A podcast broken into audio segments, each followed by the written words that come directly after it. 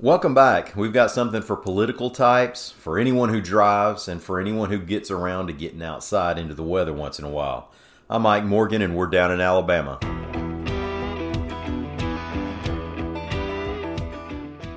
The Democratic National Committee followed through over the weekend on a recommendation to take the seats away from two Alabama Democratic Party leaders, the Associated Press reports. The DNC voted to revoke the credentials of Alabama Democratic Party Chair Nancy Worley and Vice Chair Randy Kelley.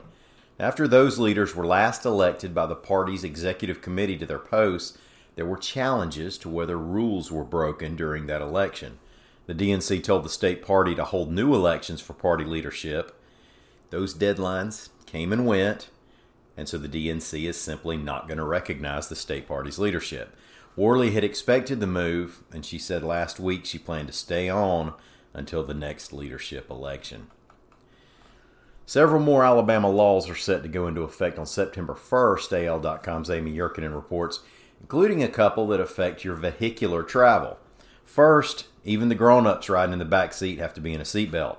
Not just the kids, not just the driver and front seat riders, everybody in the car has to be buckled up. The other new law is one a bunch of y'all have been waiting for. People can't just hang out in the left lane on the interstate anymore. You've got to get to passing somebody or get over. The law says it's a violation to drive in the left lane for more than a mile and a half without passing anyone. The goal here is to keep slow drivers out of the left lane and prevent traffic slowdowns, but it's also because it really ticks people off to stay in the left lane, to the point that they nicknamed the bill the Anti Road Rage Act. We have weather reporter Leigh Morgan back with us to talk about the week ahead in Alabama weather. Now, in today's episode, some people are listening to just this segment on social media. For y'all, this is part of the Down in Alabama daily podcast.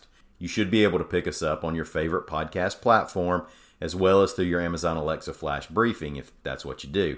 Now, each week we've been talking weather in general terms. Throughout the week, you can get updates at al.com weather but we like to talk here at the beginning of the week about what we kind of need to be looking at going into the next few days.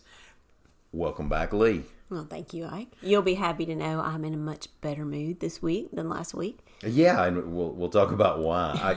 I I noticed from my weekend observatory that's in my golf cart that it was a lot cooler this weekend. You want to catch us up on what's going on out there? Well, it was a lot cooler in a lot of spots. Thank goodness as it's been the worst August, feels like forever. I know that's not true, but um, it's been cooler and wetter in a lot of spots. And um, but unfortunately, some of that the wetter part has come with some pretty bad flash flooding is reported in parts of North Alabama on Sunday, especially Muscle Shoals and the Florence area really got hit hard.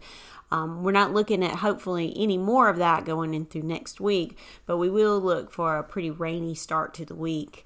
But with that rain comes cooler temperatures, and I'm very excited to report that it looks like no spot in the state of Alabama will hit 90 degrees on Monday. Oh, wow. So that's something to look forward to. Oh wow! Now we've talked about this before. I kind of like the heat myself, but I don't have to work in it. You can't stand to go outside and sweat. You've got problems. but anyway, we're gonna have another. Uh, we're gonna have a bona fide cold front come through, and this one looks like it'll push through the entire state around midweek.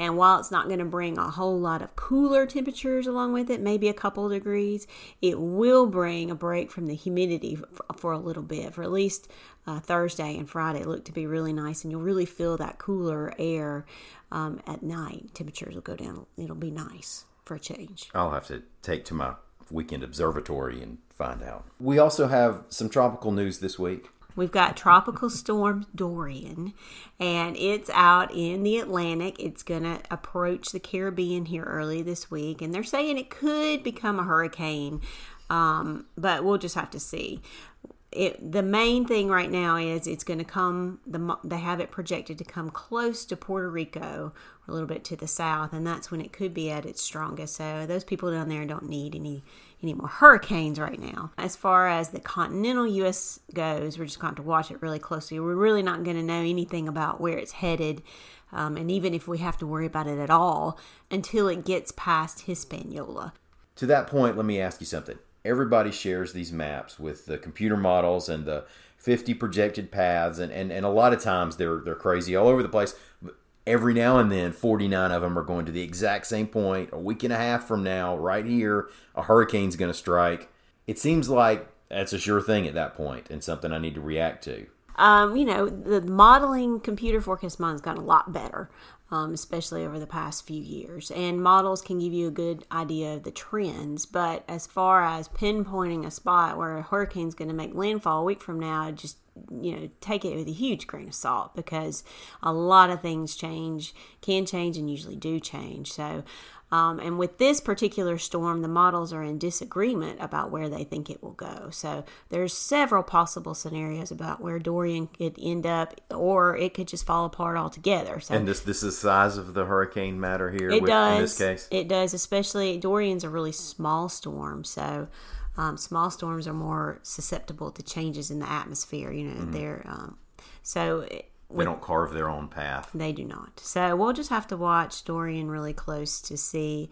It's way too early to speculate on whether it could affect the continental United States at all, but it's definitely something if those in Puerto Rico will keep a very close eye on for the next few days. Okay. Well, thanks, Leigh. We appreciate having you. No problem.